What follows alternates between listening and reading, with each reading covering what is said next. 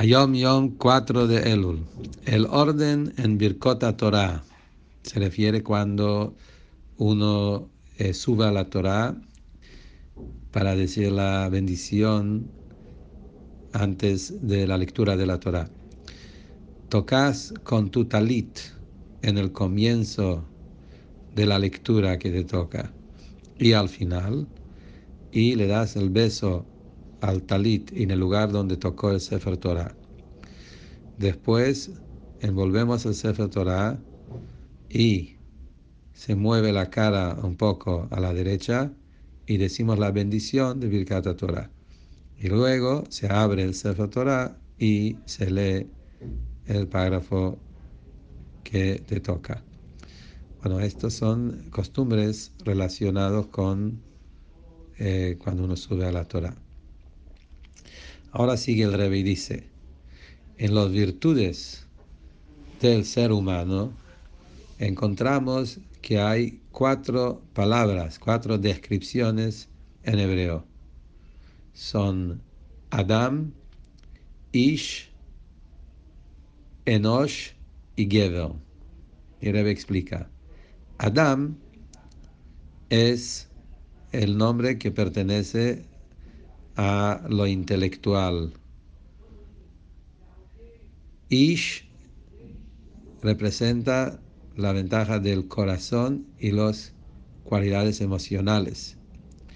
Enosh significa débil, debilidad en uno de los dos, o en el intelecto o en las emociones, o en las dos cosas juntas. Eso es el Enosh. Geber significa que la persona se está fortaleciendo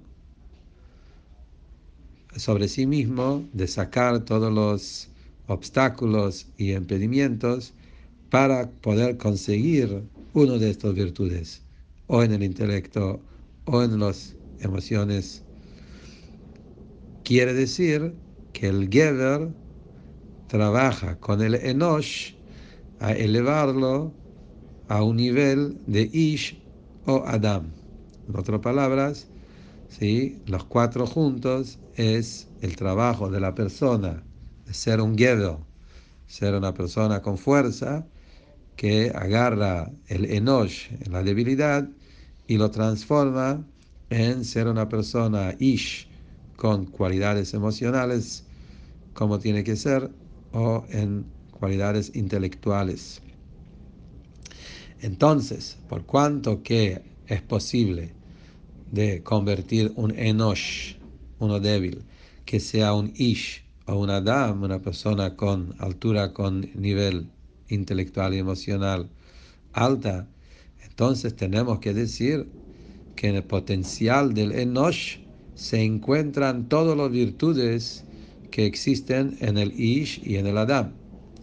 Entonces esto nos muestra que cada ser humano, cada persona, aunque es ahora en ese momento, parece como un enosh débil, tiene dentro del potencial la capacidad de llegar a ser un ish, una persona con emociones, cualidades emocionales fuertes o con eh, niveles intelectuales altas. Eso tiene que ver con la parashá de esta semana, parashat Shoftim, tenemos el pasuk ki Adam etz asadeh.